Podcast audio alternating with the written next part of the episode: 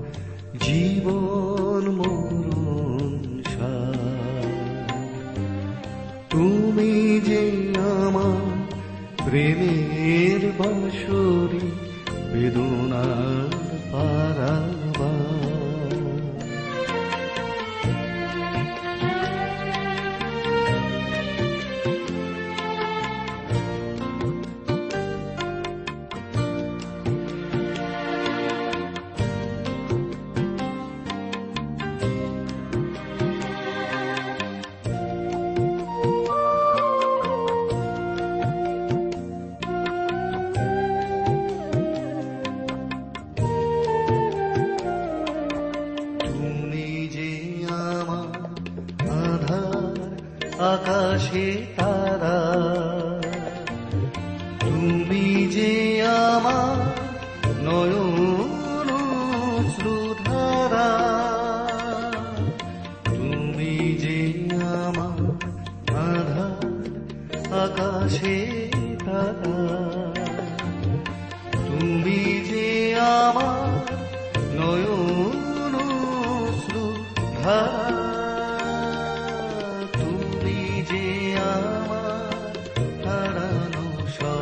স্বর্গ তুমি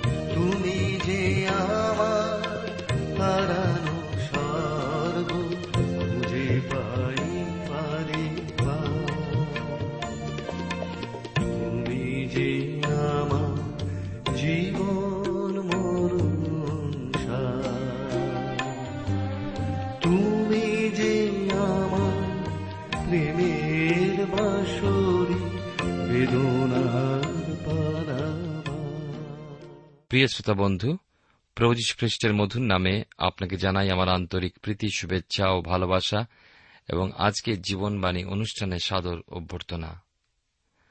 আমরা এর আগে বাইবেলের পুরাতন নিয়মে সময়েলের পুস্তকে যে ইতিহাস সম্বন্ধীয় বিষয়ের ঘটনা শুরু হয়েছিল যা শুনেছি, তা রাজাবলী পুস্তকেও বিস্তৃতি লাভ করেছে। যে রাজাবলী পুস্তক আজকের, আমি আপনাদের কাছে আলোচনা শুরু করব। রাজাবলী পুস্তকের প্রথম অধ্যায় আমরা দাউদ রাজাকে এক জরাগ্রস্ত বৃদ্ধ হিসাবে দেখতে পাই। তারই এক পুত্র আদনীয় সিংহাসন হাতানোর চেষ্টা করছেন। নাথন ভাববাদী আর রানী বাদশেবা রাজা দাউদকে ঘুম থেকে উঠিয়ে বসিয়েছেন, আর রাজা তার আরেক পুত্র সলমনকে ইসরায়েলের রাজা হিসাবে অভিষেক করার জন্য আদেশ করছেন। রাজাবলী পুস্তকের গোড়ার এই অধ্যায়টি রীতিমতো কিন্তু চিত্তাকর্ষক। আমরা দেখব দাউদের জয়প্রাপ্ত ক্ষমতা ও আদনীয়ের ষড়যন্ত্র। আমরা ঈশ্বরের ধন্যবাদ করি যে আজকের আমরা নতুন এক পুস্তক নিয়ে আলোচনা করছি। রাজাবলীর প্রথম খণ্ড দাউদের বার্ধক্য সলমনের রাজ্যাভিষেক। একের অধ্যায় এক পদে লেখা রয়েছে, দাউদ রাজা বৃদ্ধ ও গতবয়স্ক হইয়াছিলেন এবং লোকেরা তাহার গাত্রে অনেক বস্ত্র দিলেও তাহা উষ্ণ হইত না। আসুন আমরা ঈশ্বরদের সমর্পিত হয়ে প্রার্থনা যাই।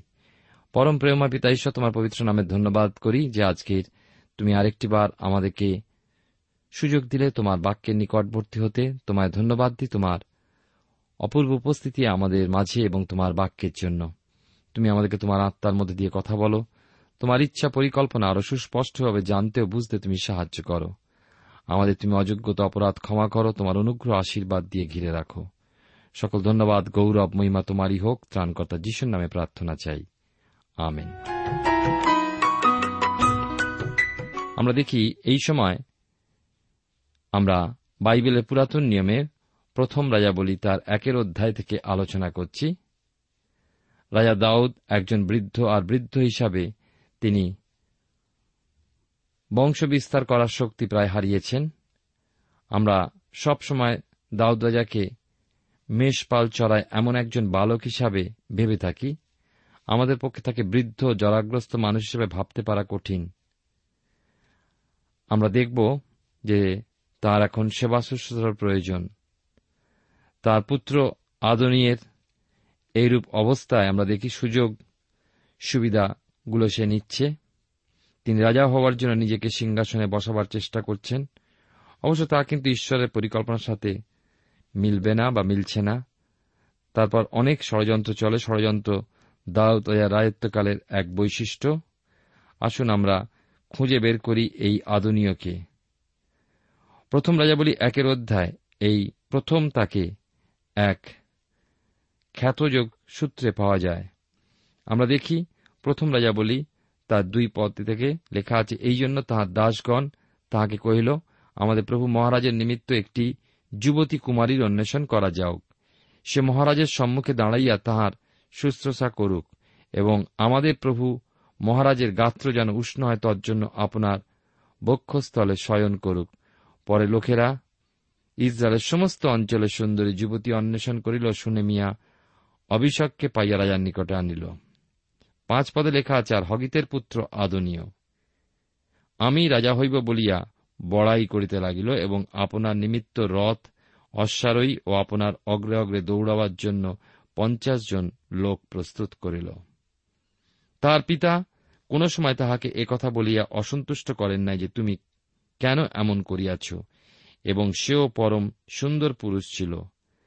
আর অপসালমের পরে তাহার জন্ম হয়। আমি আপনাদের কাছে বাইবেলের পুরাতন নিয়মে প্রথম রাজাবলী পুস্তক থেকে আলোচনা করছি এবং এই প্রথম রাজাবলী পুস্তকে আমরা একের অধ্যায় পাঁচ, ছয় পদে দেখি যে আদনীয় ছিলেন দাউদের চতুর্থ পুত্র। হিব্রনে তার জন্ম হয়, যা আমরা পাই দ্বিতীয় সম্মেল তার তিনের অধ্যায় চার পদে। হগিত হলেন তার মা, যিনি দাউদের স্ত্রীদের একজন। হগিতের সম্বন্ধে কিছুই জানা যায় না, কেবল তার নামের মানে হচ্ছে উৎসব। হগিতের পুত্র আদনীয় নিজেকে উচ্চ করলেন। উচ্চ এই শব্দটার সাথে সাথে বাইবেলে একটা পদের কথা মনে পড়ে। লেখা আছে, যে কেহ আপনাকে উচ্চ করে তাহাকে নত করা যাইবে, আর যে কেহ আপনাকে নত করে তাহাকে উচ্চ করা যাইবে। লোকলিখিত সুষমাচারের চোদ্দ অধ্যায় এগারো পদে এই কথা লেখা আছে। আর এই পদটির প্রথম অংশটি অর্থাৎ, যে কেউ আপনাকে উচ্চ করে তাহাকে নত করা যাইবে, এইটি আদনীয়ের ক্ষেত্রে ফলতে চলেছে। আদনীয় সত্যি নিজে নিজেকে উচ্চ করেন। শাস্ত্র আমাদের আদনীয় সম্বন্ধে অনেক কথাই বলে। তিনি ছিলেন এক অহংকারী ব্যক্তি, আর তার আত্মসম্মানের বোধও ছিল প্রচুর। তিনি ছিলেন আত্মাভিমানী, দাম্ভিক। আপনারা তার মধ্যে অপসলমের কিছু কিছু লক্ষণ দেখতে পাবেন। অপসলম রাজা দাউদের বিরুদ্ধে ষড়যন্ত্র রচনা করেছিলেন। আমরা দেখি যে আদনীয়কেও এই সময় থামানো না গেলেও তিনি তার পিতা বিরুদ্ধে ষড়যন্ত্র করছেন। নিজের পরিবারকে নিয়ন্ত্রণাধীন করার ব্যাপারে দাউদের কোনো সুনাম ছিল না। তার পারিবারিক জীবনও ছিল ছন্ন ছড়া। দাউদের রাজপ্রাসাদে সব সময় পাকানো গোলমাল লেগে থাকত। আর আমরা দেখি আদনীয় এই অবস্থার পুরোপুরি সুযোগ নিয়েছিল। দাউদ কোনোদিনও তাকে তিরস্কার করেনি। আমার মনে হয় আদনীয় দোষ করলে হয়তো দাউদ মুচকি হাসতেন, যেমন এক বৃদ্ধ তার ছোট ছেলেকে প্রশ্রয় দিয়ে থাকেন। প্রথম রাজাবলী পুস্তক থেকে আমরা আলোচনা করছি প্রথম অধ্যায় এবং তার সাত পদে। এই কথা লেখা আছে, সে সরুয়ার পুত্র জোয়াবের ও অবিয়থা যাজকের সহিত পরামর্শ করিল, আর তাহারা আদনিয়ের অনুগামী হইয়া তাহার সাহায্য করিলেন। দাউদের কাছে বহু বৎসর ধরে যিনি বিশ্বস্ত ছিলেন, সেই জোয়াবও এখন আদুনিয়ার প্রতি তার অনুরাগ দেখাচ্ছেন। তার অবস্থা দেখে মনে হচ্ছে তিনি ভবিষ্যতের জন্য তার ঘর শুরু করেছেন। দাউদ রাজা খুবই বৃদ্ধ হয়েছেন, তার অল্পকাল পরেই তিনি এই জগৎ ছেড়ে চলে যাবেন, আর জোয়াব তাই চাইছেন নিজেকে জয়ী দলের দিকে রাখতে। এ মুহূর্তে কেবল একজনকেই আমরা দেখতে পাচ্ছি যিনি সিংহাসনের দিকে আস্তে আস্তে এগিয়ে আসছেন আর তিনি হলেন আদনীয়। দাউদের প্রাসাদে ও রাজদরবারে জোয়াবের খুব প্রভাব ক্ষমতা ছিল। বহুদিন ধরেই তিনি দাউদের ডান হাত হিসাবে ছিলেন। আর আমার দৃঢ় বিশ্বাস যে তিনি রাজভক্ত ছিলেন। আমার বিশ্বাস জোয়াব কখনোই আদনীয়কে রাজা দাউদের কোনো ক্ষতি করতে দিতেন না, এমনকি তার মাথার একটা চুলও স্পর্শ করতে দিতেন না। কিন্তু এই সময় তিনিও চান কেউ সিংহাসনে বসুক। আদনীয় ছাড়া দাউদের আর কোন পুত্রকেই সিংহাসনের উপযুক্ত প্রার্থী বলে মনে হয় না। এখানে লক্ষ্য করার বিষয় এই যে জোয়াব সলমনকে রাজা হিসাবে কখনোই ভাবতে পারেন না। আমার বিচারে বলে অপসালমকেই দাউদের পছন্দ ছিল। সলমন রাজা হোক, এটা তিনি চাননি।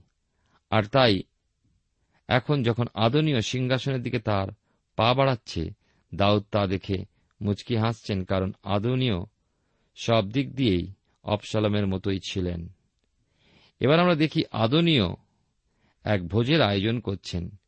এই ধরনের আয়োজন সবসময় কোন কর্মসূচির জন্যই সমর্থক জোগাড় করার জন্য এক ভালো রাস্তা। আপনি যদি কিছু করতে চান, তবে আপনার মণ্ডলীতে এক ভোজের আয়োজন করুন, আর আপনি দেখবেন অনেকে আপনাকে সমর্থন করছেন। প্রথম রাজা বলি তার একের অধ্যায় নয় পদে আছে, পরে আদনীয় ওয়েন রোগেলের পার্শ্বস্থ শৈলত প্রস্তরের নিকটে অনেক মেষ, বৃষ ও হৃষ্টপুষ্ট গোবৎস বলিদান করিল এবং আপনার ভাতৃগণ সমস্ত রাজপুত্রকে রাজার দাস জিউদার সমস্ত লোককে নিমন্ত্রণ করিল। আদনীয়র মতলব ছিল যে তিনি সেই ভোজে ঘোষণা করবেন যে তিনি রাজা। আদনীয় জ্যেষ্ঠ ভ্রাতা ছিলেন বলে সিংহাসনের উপর সম্ভবত তার অধিকার ছিল, কারণ আমরা জানি তিনি সলমনের থেকে বয়সে বড় ছিলেন। আর তখনকার দিনের নিয়মানুসারে জ্যেষ্ঠ পুত্র সবসময় যুবরাজ হতেন আর তিনি হতেন উত্তরাধিকারী। সেই দিক থেকে দেখতে গেলে অপসালমের মৃত্যু হওয়াতে আদনীয় হলেন পরবর্তী প্রার্থী। আদনীয় সেই ভোজে রাজপুত্রদের নিমন্ত্রণ জানাতে দ্বিধাবোধ করেননি। আর এই ভোজের জন্য সলমন কিন্তু নিমন্ত্রিত হননি। তাকে আদনীয় বাদ দিতে দ্বিধাবোধ করলেন না।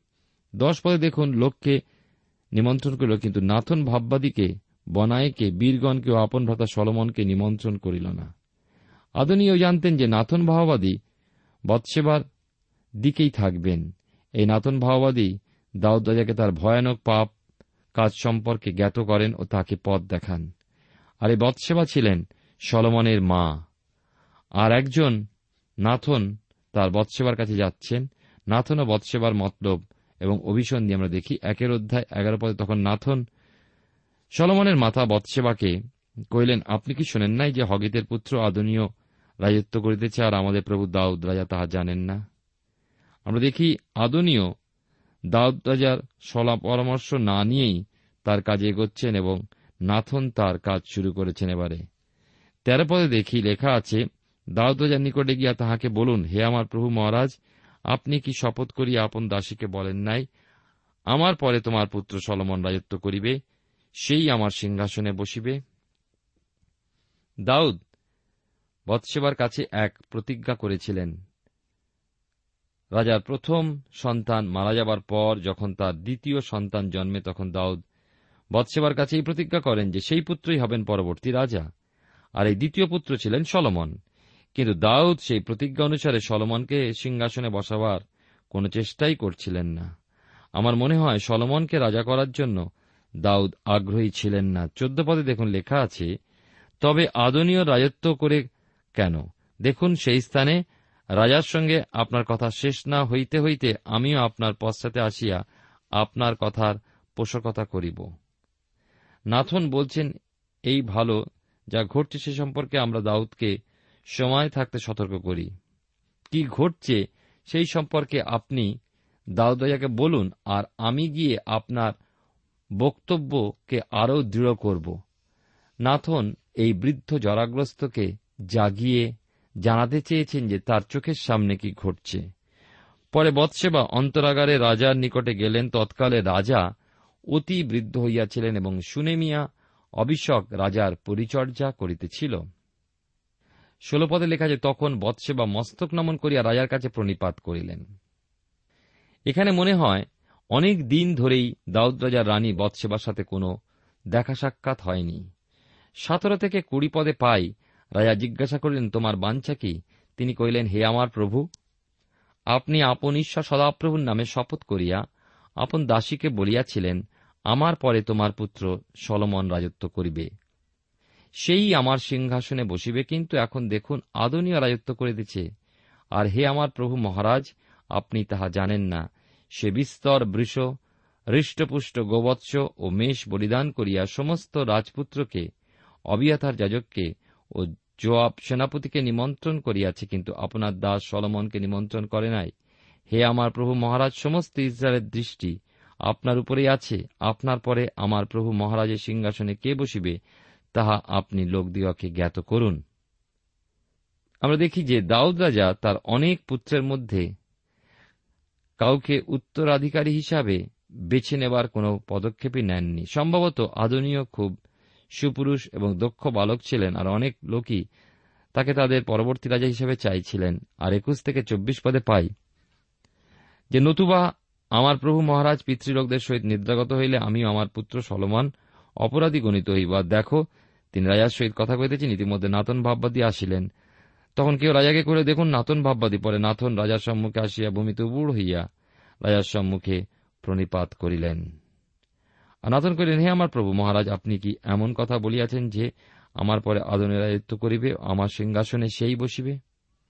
দেখুন, দাউদের কাছে নাতন ভাববাদী ও রনি বৎসেবা জানতে চেয়েছিলেন যে দাউদ তার পরে রাজত্ব করতে সিংহাসন উত্তরাধিকারী হিসাবে আদনীয়কে বেছে নিয়েছেন কিনা। কিন্তু সত্যি দাউদের সম্পর্কে কিছুই জানতেন না। আঠাশ থেকে তিরিশ পদে দেখি তখন দাউদ রাজা উত্তর করিলেন, বৎসেবাকে আমার নিকটে রাখিয়া আনো। তিনি রাজার নিকটে আসিয়া রাজার সম্মুখে দাঁড়াইলেন।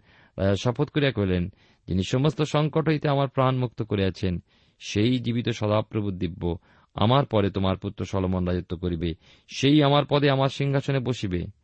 তোমার নিকটে আমি ইসরায়েল ঈশ্বর সদাপ্রভুর নাম লইয়া এই যে শপথ করিয়াছি অদ্যই তদনুরূপ কর্ম করিব। এখানে লক্ষ্য করুন, দাউদ বৎসেবাকে সলমনের সম্বন্ধে বলতে গিয়ে বলছেন, তোমার পুত্র। তিনি বলছেন না যে, আমাদের পুত্র সলমন। এই পুত্রের সম্বন্ধে দাউদ খুব একটি উৎসাহী ছিলেন না। দাউদ রাজা ও সলমনের মধ্যে চারিত্রিক মিল বলতে কিছুই ছিল না বলেই আমার মনে হয়। আর একটু এগুলোই এ ব্যাপারটা আমাদের কাছে কিন্তু পরিষ্কার হয়ে উঠবে। দেখুন একত্রিশ থেকে তেত্রিশ পদে কি কথা লেখা আছে? লেখা আছে যে, তখন বৎসেবা মস্তক নমন করিয়া ভূমিতে মুখ দিয়া রাজার কাছে প্রণিপাত করিয়া কহিলেন, আমার প্রভু, দাউদ রাজা নিত্যজীবী হউন। পরে দাউদ রাজা কহিলেন, সাধক যাজককে নাতন ভাববাদীকে ও জিও সদার পুত্র বনায়কে আমার কাছে ডাকিয়া আনো। তাহারা রাজার সম্মুখে আসিলেন। রাজা তাহাদেরকে কহিলেন, তোমরা আপন প্রভু দাসগণকে সঙ্গে লইয়া আমার পুত্র সলমানকে আমার নিজের অশ্বতরে আরোহণ করাইয়া গৃহণে নামিয়া যাও।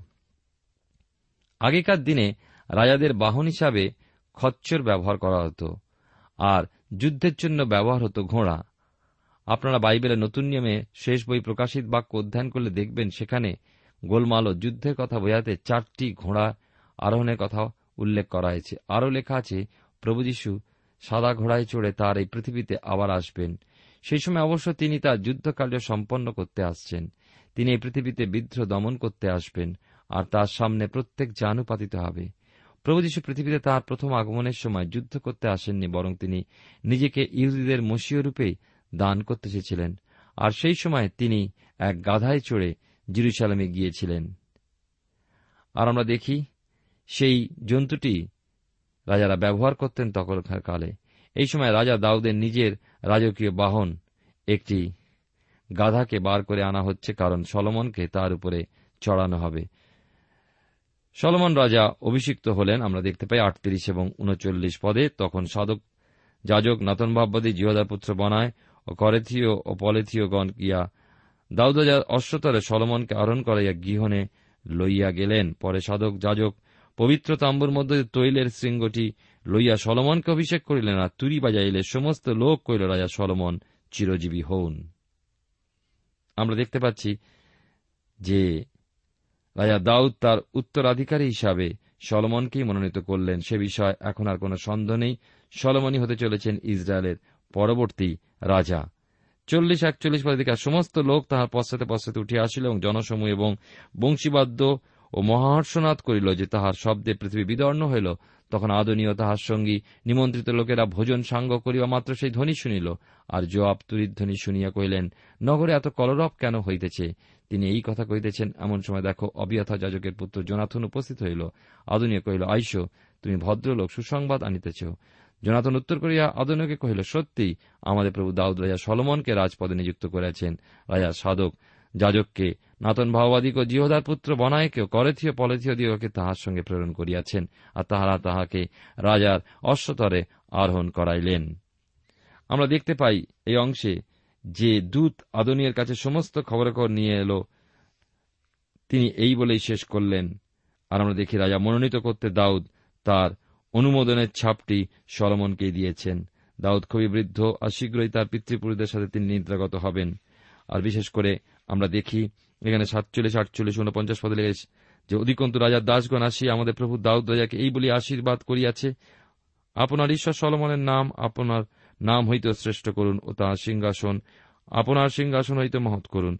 তখন রাজা শয্যার উপরে প্রণিপাত করিলেন, আরও রাজা এই কথা কহিলেন, ইসরায়েলের ঈশ্বর সদাপ্রভু ধন্য, তিনি অদ্য আমাকে সিংহাসনে বসিবার জন্য এক ব্যক্তিকে দিলেন এবং আমার নেত্র যুগল তাহা দেখিল। তখন আদনীয় সঙ্গী নিমন্ত্রিত লোকের সকলে ভীত হইয়া প্রত্যেকজন উঠিয়া আপন আপন পথে চলিয়া গেল। পঞ্চাশ পদে লেখা আর আদনীয় সলমন হইতে ভীত হইল এবং উঠিয়া গিয়া যজ্ঞবেদী শৃঙ্গ অবলম্বন করিল। আদুনিয়ের সমর্থকেরা ভয় পেয়েছিলেন, তাড়াতাড়ি সেখান থেকে বেরিয়ে এলেন। কেননা তারা জানতেন যে এরপর তারা বিশ্বাসঘাতক রূপে গণ্য হবেন। এই সময় আদনীয় নিজের জীবন বিপন্নতা দেখে সদাপ্রভু তাম্বুর দিকে দৌড়ে গিয়ে পবিত্র যজ্ঞবেদীর শৃঙ্গ ধরে রইলেন। একান্ন বাহান্ন পদে আমরা দেখতে পাই সলমন আদনীয়ের প্রতি কিন্তু যথেষ্ট ন্যায়বান হলেন। যদি আদনীয় তার বিশ্বাসতা প্রমাণ দেন, তবে কিছুই হবে না। প্রথম রাজাবলী তার একের অধ্যায় থেকে আলোচনা করছি এবং বিশেষ করে আমরা দেখব একের অধ্যায় তিপ্পান্ন পদে লেখা আছে, পরে সলমন রাজা লোক প্রেরণ করিলে তারা তাহাকে বেদি হইতে নামাইয়া আনিল। তাহাতে সে আসিয়া সলমন রাজার কাছে প্রণিপাত করিল ও সলমন তাহাকে কহিলেন তোমার ঘরে যাও। এবার আমরা দেখব দুইয়ের অধ্যায়, দাউদের মৃত্যু। প্রথম রাজাবলী দ্বিতীয় অধ্যায়, মৃত্যুর পূর্বে দেওয়া দাউদ রাজার আদেশগুলি। আর সেই আদেশাবলী সলমান বুদ্ধিমান বুদ্ধিমানপূর্বক কীভাবে পালন করবেন সেই সম্বন্ধে। এক দুই পদে দুইয়ের অধ্যায় লেখা আছে, প্রথম রাজাবলীতে দাউদের মৃত্যু পরে দাউদের মরণকাল সন্নিকট হইল, আর তিনি আপন পুত্র সলমনকে আদেশ দিয়া কহিলেন, সমস্ত মর্তলোকের যে পথ আমি সেই পথে গমন করেছি তুমি বলবান হও ও পুরুষত্ব প্রকাশ করো। দাউদ বলছেন মর্তলোকের যে পথ, আমি সেই পথেই চলছি, এ হল মানুষের শেষ পরিণতি। বাইবেলের নতুন নিয়মে রোমিও তার পাঁচের অধ্যায় বারো পদেতে প্রেরিত পোল বলেছেন, অতএব যেমন এক মনুষ্য দ্বারা পাপ ও পাপ দ্বারা মৃত্যু জগতে প্রবেশ করিল, আর এই প্রকার মৃত্যু সমুদায় মনুষ্যের কাছে উপস্থিত হইল, কেননা সকলেই পাপ করিল। আদমের সেই পাপ আমার আপনার ঘাড়ে এসে পড়েছে। আর যদি প্রভু আগমনে দেরি হয়, তবে আমরা সবাই মৃত্যুর মধ্যে প্রবেশ করব, কারণ সমস্ত মর্তলোকের পথ এটাই। জীবন নামক পথের এটাই হল উপসংহার। এ বিষয়টা নিশ্চয়ই জনগ্রাহী নয়। আমরা কেউই মৃত্যু সম্বন্ধে চিন্তা করতে চাই না, কারণ মানব জাতির কাছে মৃত্যু বিষয়টা বিষাদজনক। বাইবেলের পুরাতন নিয়মে গীত সঙ্গীতে তেইশ চার পদে দাউদ বলেছেন, যখন আমি মৃত্যুর ছায়ার উপত্যকা দিয়ে গমন করিব তখন অমঙ্গলে ভয় করব না কেননা তুমি আমার সঙ্গে সঙ্গে আছো। তোমার পাচনীয়, তোমার যষ্টি আমাকে সান্ত্বনা দেয়। দাউদ এখানে তার মৃত্যুসজ্জার কথা বলছেন না, কিন্তু তিনি জীবনকে এক উপত্যকার পথের সাথে তুলনা করেছেন। জন্মের সঙ্গে সঙ্গেই আপনি, আমি সেই উপত্যকার পথে হাঁটতে শুরু করি। আর জীবনের পথে যতই চলি, তা ততই ক্রমশ সরু হতে থেকে আরও সরু হয়ে যায়, আর শেষ হয় মৃত্যুতে। দাউদ চলমানকে আরও বলছেন, তুমি বলবান হও ও তোমার পৌরসত্বের প্রকাশ করো। একবার প্রভু যীশু বাপ্তিস্মদাতা জোহনকে দেখতে এসেছিলেন, তাদের উদ্দেশ্য করে বলেছিলেন, তবে কি দেখিতে গিয়াছিলে কি কোমল বস্ত্র পরিত কোন ব্যক্তিকে? দেখো যাহারা কোমল বস্ত্র পরিধান করে, তাহারা রাজবাটিতে থাকে। মতি তার এগারো অধ্যায় আট পদে দেখি, জোহন বাপ্তা যোগ প্রান্তরে বেড়ে উঠেছিলেন এক শক্তিশালী ব্যক্তির মতো। আমাদের প্রভু ছিলেন সেইরূপ, কিন্তু বেশিরভাগ প্রভুর যে ছবি আমরা দেখে থাকি তা পৌরসিত নয়। ছুতরের কাজ করতে করতে নিশ্চয়ই তার হাত দুটোই কড়া পড়ে গেছিল। তিনি ঈশ্বর হয়েও একজন প্রকৃত মানুষ ছিলেন, অর্থাৎ পুরোপুরিভাবে মানুষ ও ঈশ্বর তিনি ছিলেন। সলমন কিন্তু একদমই তার পিতার মতো ছিলেন না, দাউদ ছিলেন একজন পুরুষ। সলমনের মধ্যে কিন্তু সেই পৌরসত্বের ভাব খুব একটা ছিল না।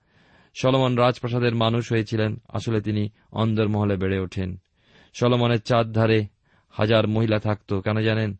আমার প্রিয় শ্রোতা বন্ধু, এর উত্তর স্পষ্ট। সলমন যা কিছু জানতেন তা শুধু নারী সম্বন্ধীয়। তিনি ছিলেন মেয়েলি পানা এক ব্যক্তি। সুতরাং আমার মনে হয় না দাউদও তার মধ্যে সমগতভাবে কোনো মিল ছিল বলে।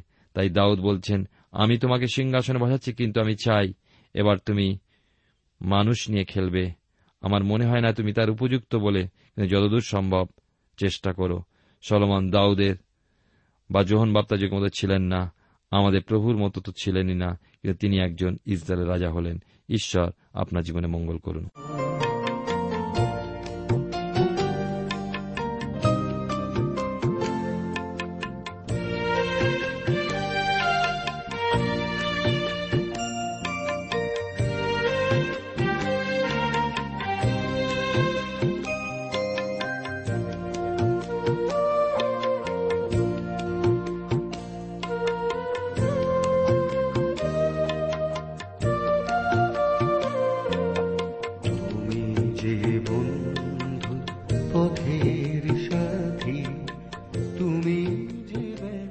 শ্রোতা বন্ধু, এতক্ষণ শুনলেন বাইবেল থেকে জীবনবাণীর আজকের আলোচনা। আমাদের অনুষ্ঠান কেমন লাগল? যদি এই বিষয়ে আপনি আরও কিছু জানতে চান এবং আপনার যদি বাইবেল না থাকে, তাহলে বাইবেল ছাড়া এই অনুষ্ঠান আপনি কেমনভাবে বুঝতে পারছেন, আমাদের ঠিকানায় শীঘ্রই লিখে জানান। আমরা খুব খুশি হব যদি আপনি চিঠির সাহায্যে বা ফোনে এস এম এস এ অথবা ইমেলের সাহায্যে আমাদের সাথে যোগাযোগ করেন। আমাদের ঠিকানা হল Jibanbani T WR India, post box নম্বর এক ছয় নয় দুই পাঁচ, কলকাতা সাত লক্ষ চৌত্রিশ। আবার বলছি, Jibanbani T WR India, post box নম্বর এক ছয় নয় দুই পাঁচ, কলকাতা সাত শূন্য শূন্য শূন্য তিন চার। আমাদের ইমেলের ঠিকানা হল Bengali TTV at radio eight eight two dot com আবার বলছি Bengali TTV at radio eight eight two dot com আমাদের ফোন নম্বর two four three eight double zero four five two four three eight double zero four five এবং আমাদের mobile নাম্বারটা লিখে নিন nine four double three four nine seven two three five আবার বলছি nine four double three four nine seven two three five আজকের সময় এখানেই শেষ। বিদায় নিচ্ছি। নমস্কার। প্রেমের